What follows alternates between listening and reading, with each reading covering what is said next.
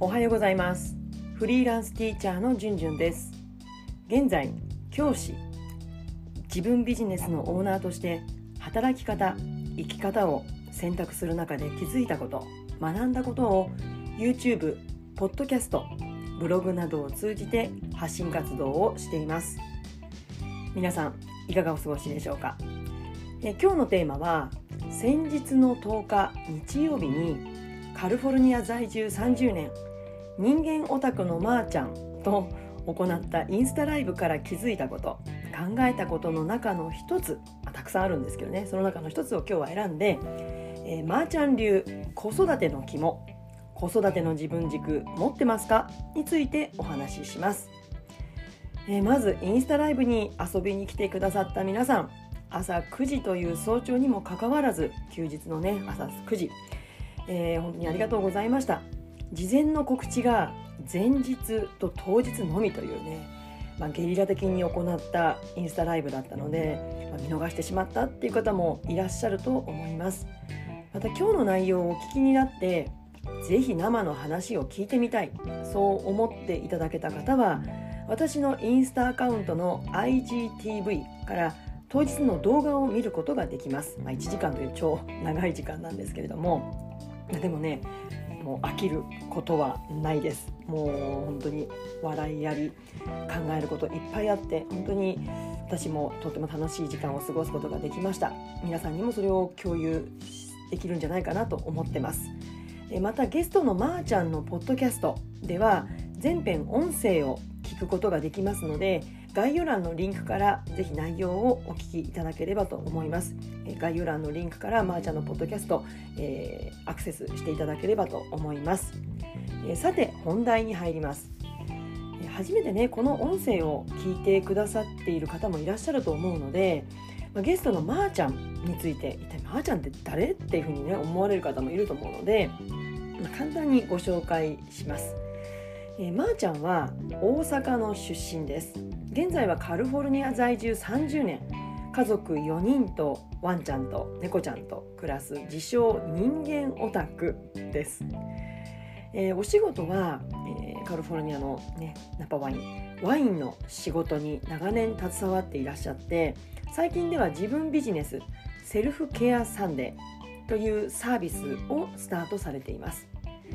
教育子育てに関することといえば、えー、まー、あ、ちゃんご自身は高校2年生の時ですね。1年間のホームステイを体験されてその後大学就職。その後ね山あり谷ありの人生についてはまー、あ、ちゃんのポッドキャストをお聞きいただくとして、えー、ご自身で本当に人生をねティーンの頃から人生を切り開いてきた本当にね人間力の器というのを、えー、本当に私感じます。広くて深い方っていう印象を私は持っています、えー、お子さんはお二人、えー、ご長男が高校生下の女の子が中学生のまあ難しい一般的に難しい年頃と言われるティーンのお母さんでいらっしゃいます。私とまーちゃんの出会いなんですけれどもビジネスのサロンビジネスを学ぶサロンで出会いました。まあ、ですから、まあ、私の仕事教師という職業と、まあ、お母さんね保護者という立場ではなくて同じビジネスを学ぶ仲間同じ志を持つ同志という、まあ、そんな立場で出会うことができました、まあ、前回のゲストの花ちゃんと同様に本当にね話せば話すほどもう話尽きないんですよね。もう魅力を感じてしまう方たちなのでまあ、とてもね1時間のライブでは物足りなかったんですけれども、まあ、本当にたくさんの学びを私司会という立場でしたけれども得ることができました、えー、お話の中でねまー、ちゃんがお二人のお子さんを育てていく中でね大切にしていることは何ですかって私からお聞きしたんですけれどもまー、ちゃんは3つの話をしてくれたんです。1つ目がルールの大切さ。2つ目がコミュニケーションのコミュニケーション力ですね。そして思いやり。この3つを挙げていらっしゃったんですね。いかがですか皆さん。この3つってどうですかね、まあ、ごくごく当たり前のよく耳にする言葉じゃないかなって思うんですよ。まあ、特別でも何でもない当たり前のことだと思うんです。ただこれら3つのお話を伺っていてやっぱりそうだよね。大切なのは共通しているのね共通しているねって感じたのはお母さんでも教師でもつまりどんな役割を担っているか。といったことにかかわらず自分軸をぶらさず徹底させることこのことが共通しているなって思ったんです。まあ、まー、ちゃんらしいねピリリと辛いジョークとユーモアを聞かせた表現で子供たちにねタトゥーのように家庭のルールを徹底して刻むっておっしゃっていました。まあ、なぜなら社会にはルールがあってそれを社会で守らなければ罰せられるそして家庭は社会の縮小版で、まあ、それを家庭で学ぶチャンスになるから家庭でしっかりとルールを徹底させるんだっていうふうにおっしゃっていました。まあ、ここでね私もし自分がもっと10年20年前にこの言葉を聞いていたらいやちょっと、うん、おかしな方向に行ってしまったかなってもう多分私はそれを聞いてよし分かった。よし刻むね。分かった。刻みましょう。徹底する。徹底しましょうっていう、まあ、その言葉だけをこう取り入れてしまって、まあ、子どもたちとの関わりをうん冷やしてしまうというのかな。関係を冷やしてしまう。空気を冷やしてしまうことになる。なりかねなかったなって思ったんです。つまり刻むとか徹底するという言葉だけを第三者の方が取り,、ね、取り上げてそこだけを自分のやり方に取り入れるだけだと何かおかしな方向に行ってしまう、まあ、かつての私のように逆効果になるのではと私は思うんです。ですからまーちゃんもそこだけじゃなくてね大切なのは何のためにそのルールがあるのかっていうことを子どもたちにきちんと理解させる。そしてなぜルールを守ることが大切なのか。